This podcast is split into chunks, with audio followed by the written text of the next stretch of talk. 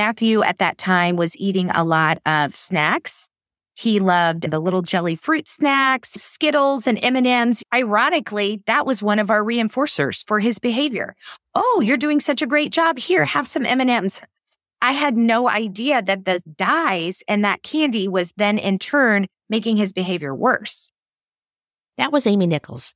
And before we go into the interview, I wanted to explain how I actually met Amy and her daughter Lizzie. It's an example of how I meet many of my guests in a very random, spontaneous way. And I think that's a lot about what this podcast is about the idea of connecting with other people who you might think you have nothing in common with or you really don't know until you start hearing their stories. So before we go into the formal interview, I will tell you a little story, and then we'll hear what Amy and Lizzie have to say.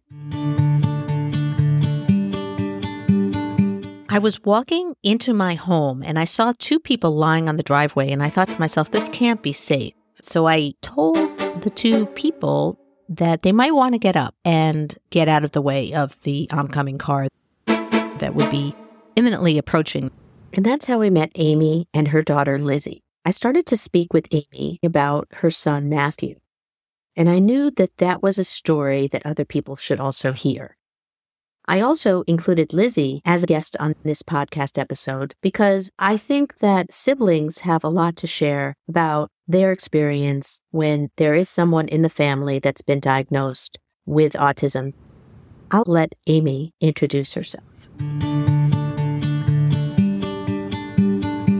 I live in Carmel, Indiana.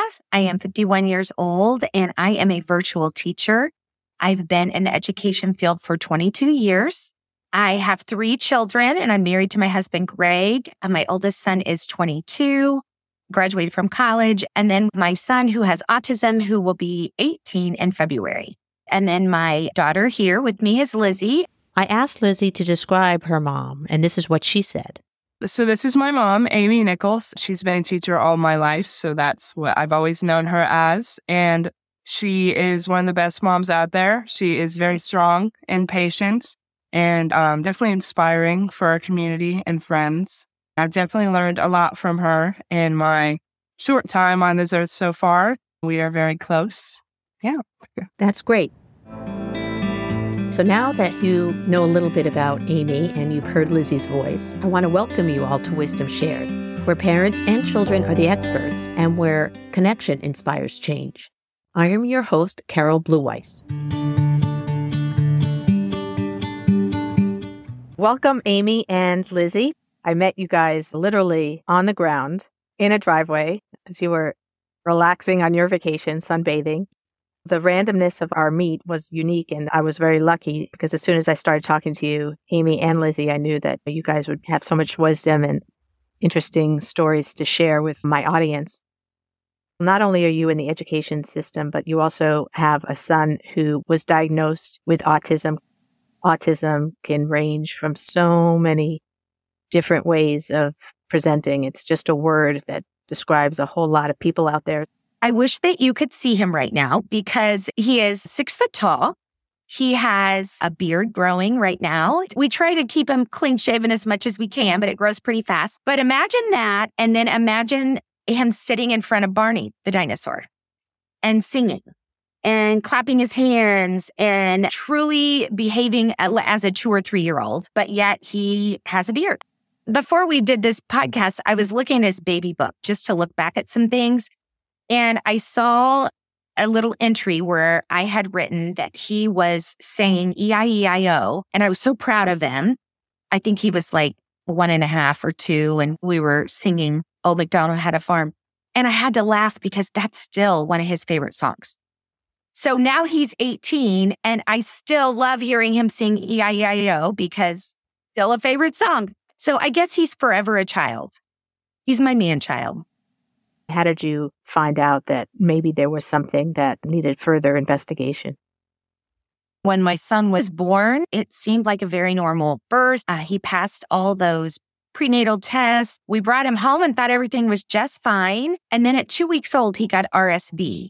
Which is a very scary respiratory infection. And he was hospitalized for two weeks. During that time, there was an outbreak of RSV in our town and the hospitals were bursting at the seams. And I do recall that he was on an oxygen machine and many times that oxygen machine alarm would go off, meaning that he had low oxygen. But because the hospital was so busy, sometimes it would take hours before nurses would come in. When he came home from RSV, he was limp. He did not have good muscle tone. He wasn't meeting his milestones. His cry was weak. And for a while, we thought it was just him trying to bounce back from the RSV. And I talked to my pediatrician several times, and he suggested that we get a CT scan of his brain just to see if there was anything that mm. just didn't look right. So we got the CT scan and it came back just fine. As we know, moms seem to have an intuition. And I just felt in my heart that something wasn't quite right. So I spoke to my pediatrician again. And this time he said, you know, if you really want to take this further, why don't you go to Riley Hospital, which is one of the best hospitals for children in Indiana, and get an MRI done? And then they can look at things a little bit closer. So we got the MRI done. And as soon as the neurologist put the CT scan up and the MRI, he said that yes, there indeed was a major issue and it showed up on the CT scan. So he did not know how this other hospital missed that. And the MRI was really bad news. And he was very kind, very compassionate. But he said, honestly, I don't know what the future's going to look like for your son. I don't know if he'll ever sit up. I don't think he'll ever walk. I don't think he'll ever talk. It was just a very dark, grim outlook. And honestly, my husband and I were just in a fog. We weren't expecting that at all. He's your 18 year old now, right? Yes, he is my 18 year old. So at that point, Mathew was just under a year old. So we immediately reached out to First Steps, which is a government program that brings therapists into your home, speech therapy, occupational therapy, physical therapy. So we started doing that right away, four to five times a week. At that point, I took a step away from my career as a teacher and decided that I would take a few years off because I wanted to be in the home with him. And even though the therapists were coming so frequently, we weren't seeing a lot of progress. And it was very discouraging because they would work tireless hours and they were just wonderful and so creative, bringing in all these toys and fun things, but we just weren't getting anywhere. But what we noticed was as soon as the therapist would stop working on one skill and move on to another, Mathew would eventually get that skill. It just might be six, eight, ten months down the road. So his delay was more like a year to a year and a half behind every single thing we were trying to do with him. So that was really hard to deal with because we started thinking like, how is this going to manifest into the future? What is that going to be like? What is that going to look like? How did you feel the fact that he was learning? It just was taking longer than was considered the correct milestones.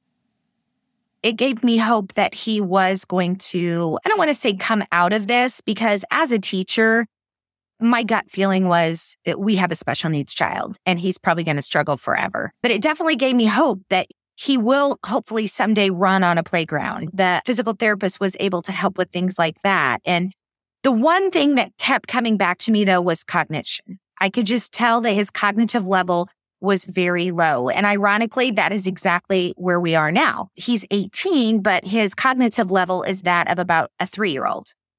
So even though his physical strengths improved, his cognitive level did not. And I think it's important for me to share too that his diagnosis, he has moderate to severe decreased white matter of the brain globally. And so sometimes people will have decreased white matter in one section of the brain. And so then they can focus on using other parts of their brain to compensate for that. But my son, it's globally. So every aspect of his brain is severely weakened. And so we have to find different routes to, to fire those neurons and to try to help him learn things.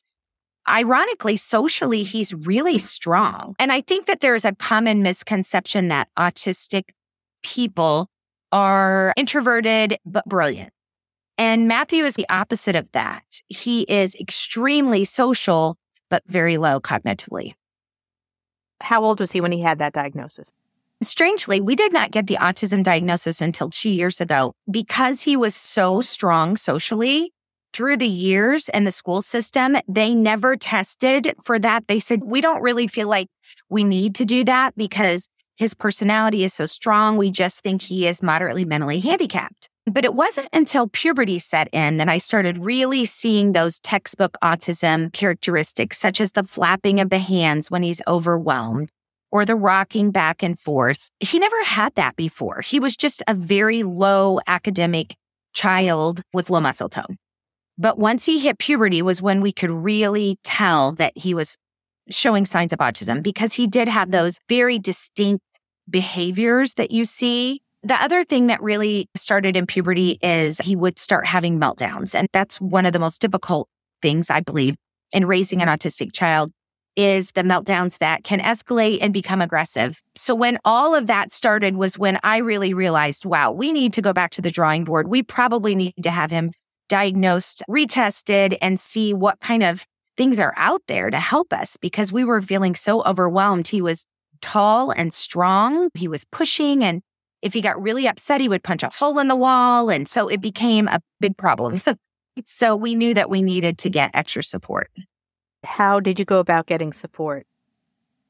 I went back to our physician and I said, you know, I definitely think he needs to be retested. And he suggested that we go to the school system and asked to have the whole battery of tests done again. And at that point, he had reached an age where they don't normally do that in the school system. So they suggested that we do it outside the school system.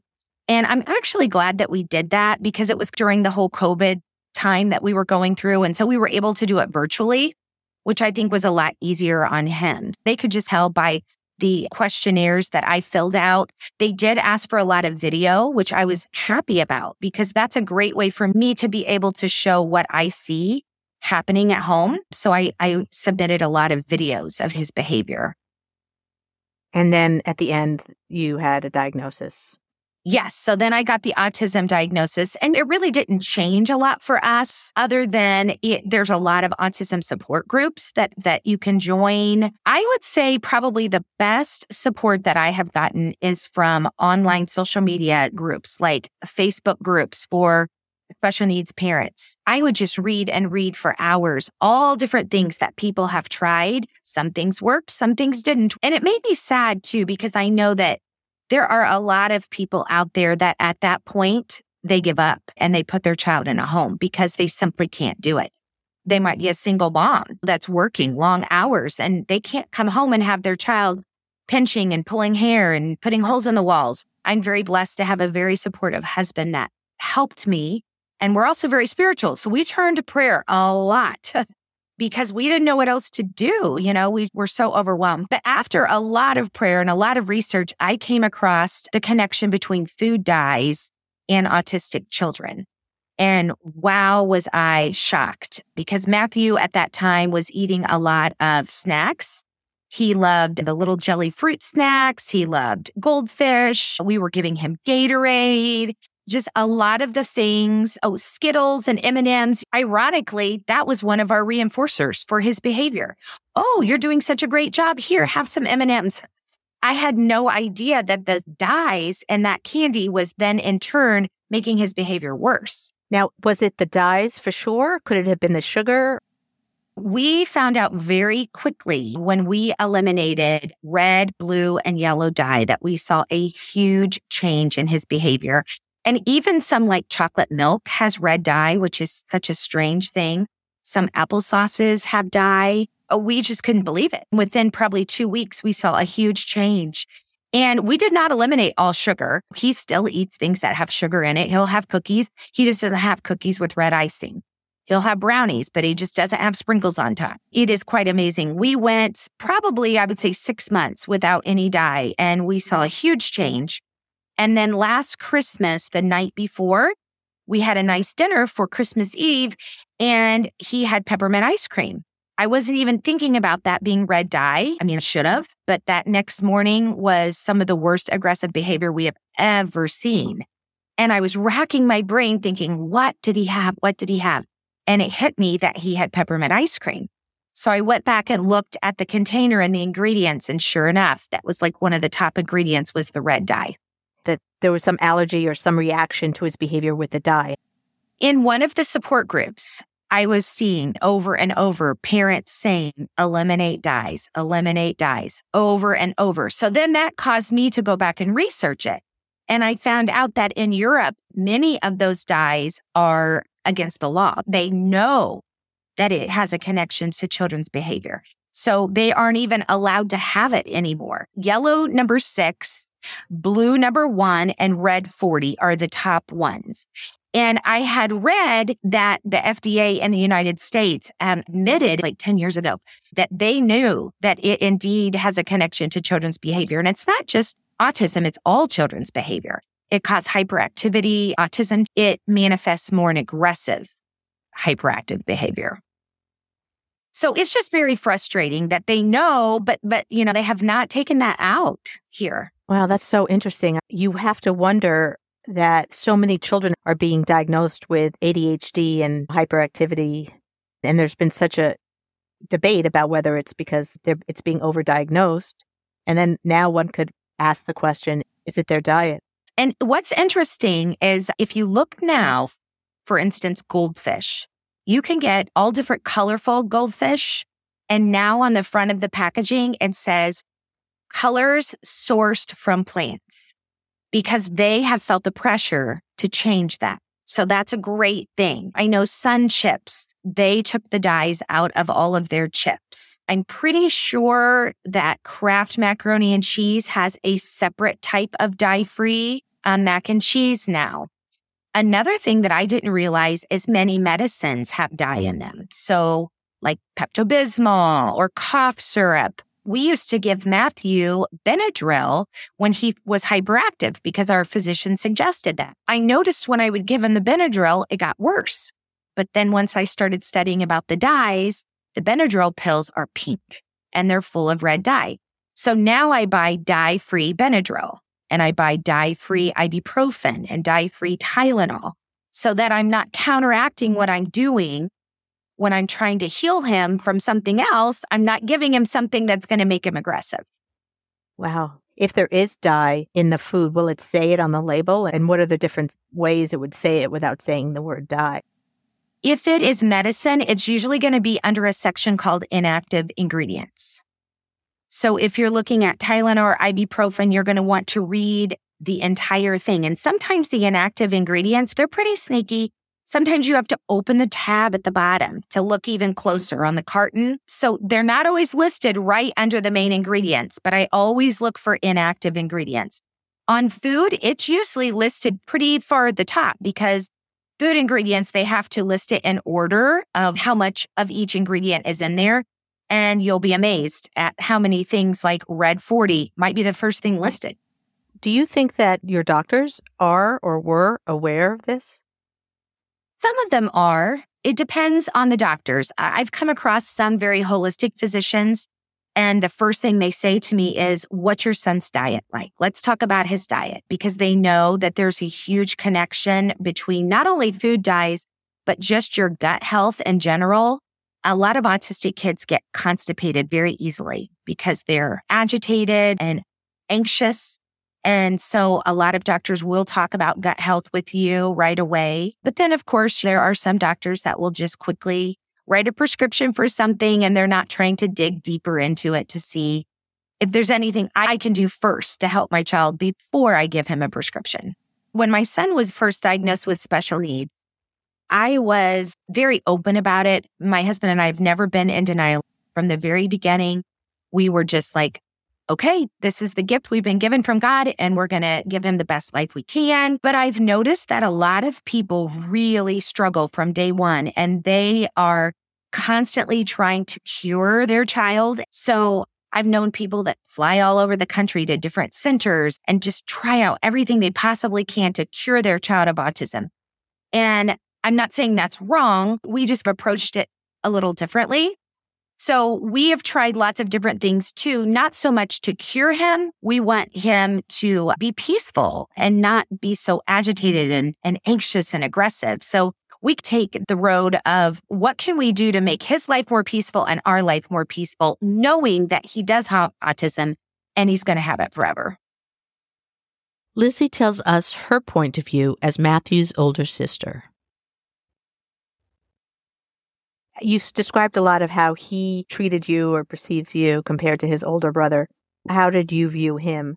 Um, I would say when I was little, I probably I I don't want to say I struggled with understanding that he was an autistic child, but I feel like I remember when I was little, I really just saw him as my annoying little brother. I would get frustrated because our relationship felt so normal to me, like all of my other friends with their siblings. And it was hard because I wanted to get mad at him for playing with one of my toys when I wanted to, or getting into my room and messing with my stuff. I remember I really struggled with that growing up. I would be very frustrated with him a lot. And I, especially when I was little, I didn't understand why my parents would always just let him do whatever he wanted. I felt like he got more attention than me because he really was only a year younger than me. And so I was fighting to that attention too, which was not true at all. We still had a wonderful family dynamic and I love my parents. I was with them all the time, but I definitely remember being very frustrated with him and being around him when I was little. Were you ever scared when you saw his behavior? Yes, we were lucky that his behavior being that aggressive didn't really happen until probably only a couple years ago. I wouldn't say I was scared. I just feel like it was more of a worry of like never really knowing how he was going to act. I would get really frustrated for my parents specifically because it's hard to see your family go through that because he never really would act aggressive with me. It was only really towards my parents. And so it was just hard for me just to stand there and watch. The couple of years where he was consistently being aggressive was just hard for me to go through because I felt really bad for my parents. But since he was ever aggressive towards me, I never really had that fear of him specifically. Did you go to therapy for your feelings that you were having? No, not really. I mean, back to our family being, especially in those hard years, we just really focused on a lot of prayer. And the good thing was that Mathew loved going to church. And so that was a good reset for us every single week to go to mass and be there together. I would say that was definitely very therapeutic for our whole family he's now 18. H- how do you see his future? Do you see him living with you or living somewhere else? I definitely think he will probably live with us. Um, he he's very very innocent. Um, he would go with a stranger in a second because he loves people and he doesn't have any fear towards anything. So that's very scary. Um, I think if we ever found the perfect situation where he could live in a home with people that we personally know and maybe have around the clock care of people that we could trust, we would mm, possibly consider that. But right now, we're just thinking, you know, he's probably going to live with us. He'll have some little job. He's so joyful and he's so fun. He loves to clean. He loves to do little tasks. So we could see him bussing tables or being a greeter, you know, something where he can use his social people skills. Do you have any advice for other brothers or sisters of children with different needs and different personalities? Yeah, I would definitely say I totally understand that perspective of growing up and being frustrated that that sibling is going to get more attention. They're going to need more care from your parents growing up. And I guess I would just advise everyone to be patient. I know that's hard and when I was growing up, I was not patient with him. Now that I'm older, I really cherish that relationship a lot more than I did when I was little. Uh, anything you wish you knew then that you know now to tell other families? Yes. I have lots of things I could share, but I'll try to, I will try to limit them to the top things. On aggressive behavior, the biggest thing that I have learned is to step away from it. And that took me years to figure it out because I was so nervous that he was going to hurt himself or hurt something in our house that I would go towards him. And autistic children feel energy at a whole different level. So what I did not realize was my nervous energy was making it so much worse because he was then tuning into my energy which was making him even more upset, which is hard to understand. But I'm very an energy person. I'm very in tune to people's energy. So that comes very natural to me, but it all makes sense that he could feel my energy. I was a nervous wreck. That made him worse. So what I finally realized was he's really not going to hurt himself. The worst thing that's going to happen if he tries to punch the wall, his hand might be bruised or it might bleed a little. If he bangs his head, we found out pretty quick, it's okay. He bangs his head very hard and you would think he's going to have something horrible happen, but he never did. So I just decided that when he started that, I was going to give him his space. So I would literally say very calmly, I can tell you're upset. I'm going to leave for a little bit and I'm going to come back when you've calmed down. And whether he was upstairs, downstairs, wherever he was, I would very calmly leave and I would walk out the front door. And instantly he would change his demeanor. And it wasn't so much that he was doing it for attention because uh, usually autistic children don't have meltdowns for attention. It, that's just, it's not a behavioral issue. It's an internal issue. They just have so much going on in their body that they have these meltdowns. But I think it made him think, oh, now I'm nervous. Mom's gone. I need her. And it calmed him down. Was it that, or was it literally my nervous energy exiting the building, allowing him to calm down? I don't know but that really works for us. And there were times when I'd walk out the door and I would hear him punching something in the house and I would think, oh boy, here we go. But I just kept reminding myself he's not going to hurt himself. If he puts a hole in the wall, we can fix it. It's okay. So that's the way I started handling it. And the beautiful thing about Mathew, too, is as soon as he has that, he feels horrible about it. So he will instantly start saying, I'm so sorry, mommy. I love you. I love you. I'm so sorry. Get the tape. He'll always say, get the tape. He wants to fix the hole with tape. He thinks he can put scotch tape on the wall, but he's so, so remorseful.